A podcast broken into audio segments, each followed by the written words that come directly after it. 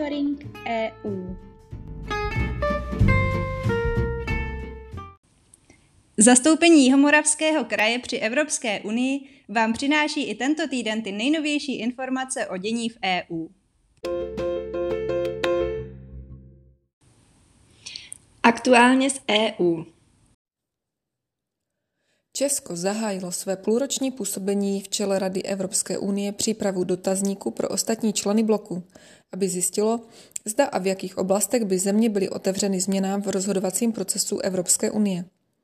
Dotazník se zaměří na změny, které lze provést v rámci současných smluv, zejména prostřednictvím tzv. Klauzule passerelle, která umožňuje měnit některá pravidla, aniž by bylo nutné reformovat smlouvy.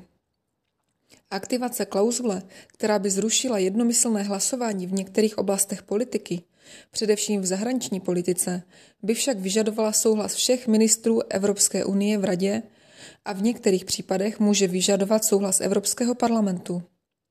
Reforma smluv je v bruselských kruzích několik desetiletí probíhající, ale převážně teoretickou diskuzí, která v posledních měsících získala na významu díky konferenci o budoucnosti Evropy, v rámci které se občané vyjádřili k budoucnosti Evropské unie.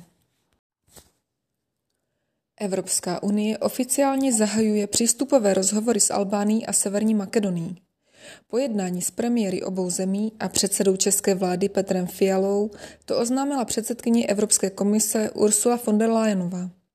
Podle Fialy mají Tirana i Skopje evropskou budoucnost na dosah a jejich integrace posílí i samotnou Evropskou unii. Severní Makedonie je kandidátem na členství v Unii 17 let.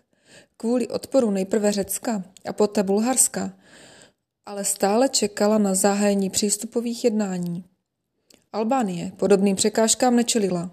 Unijní země se ale rozhodly přijímací proces obou států spojit. Míra inflace v zemích Evropské unie v červnu vystoupila na rekordních 9,6%. Nejnižší míru inflace letos v červnu Eurostat registruje na Maltě, kde činila 6,1%, dále ve Francii 6,5% a ve Finsku 8,1%. Naopak nejvyšší míru inflace mělo Estonsko 22%, Litva 20,5% a Lotyšsko 19,2%. Česká republika má s hodnotou 16,6% čtvrtou nejvyšší inflaci v Unii.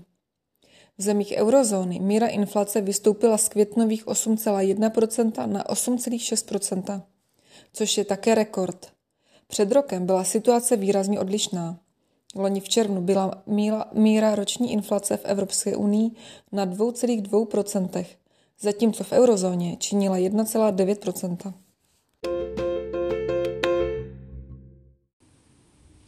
Zprávy z evropských institucí. Země Evropské unie by měly kvůli očekávanému výpadku dodávek ruského plynu omezit během nadcházející topné sezóny spotřebu plynu o 15%. Navrhla to Evropská komise v rámci sady opatření, která mají členským zemím mimo jiné prostřednictvím vzájemné solidarity zajistit dostatek plynu pro domácnosti a klíčové provozy. Brusel by podle návrhu mohl po konzultaci s členskými zeměmi vyhlásit stav plynové nouze, který by vyžadoval povinná omezení spotřeby v celé Evropské unii.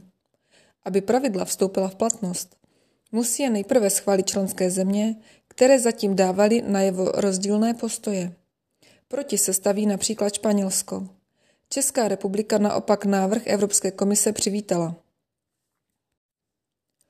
Předsedkyně Evropské komise Ursula von der Leyenová v pondělí v Baku podepsala memorandum o porozumění, které předpokládá, že Ázerbájdžán zdvojnásobí dodávky plynu do Evropské unie. Do roku 2027 by tak mělo z Ázerbájdžánu do Unie ročně směřovat nejméně 20 miliard metrů krychlových plynu. EU se tak snaží získat dodavatele místo Ruska. V současné době Evropská unie a Ázerbájdžán rovněž jednají o nové komplexní dohodě, která umožní posílenou spolupráci v celé řadě oblastí, včetně hospodářské diverzifikace, investic, obchodu a plného využití potenciálu občanské společnosti, přičemž důraz je kladen na význam lidských práv a právního státu.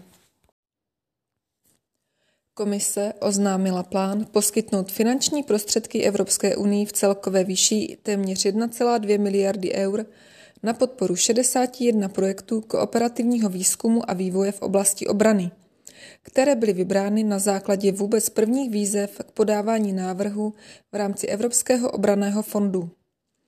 Díky návrhům vybraným k financování budou z fondu podpořeny projekty zaměřené na špičkové obranné schopnosti, jako je nová generace bojových letounů, tanků a lodí, ale i na kritické obranné technologie, například vojenský cloud, umělou inteligenci, polovodiče nebo vesmírná, kybernetická či lékařská protiopatření.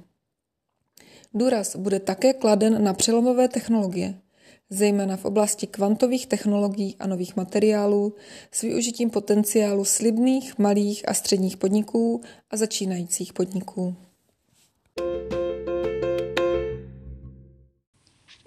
Celý monitoring EU si také můžete přečíst na našich webových stránkách www.kjmk.eu v sekci Aktuality.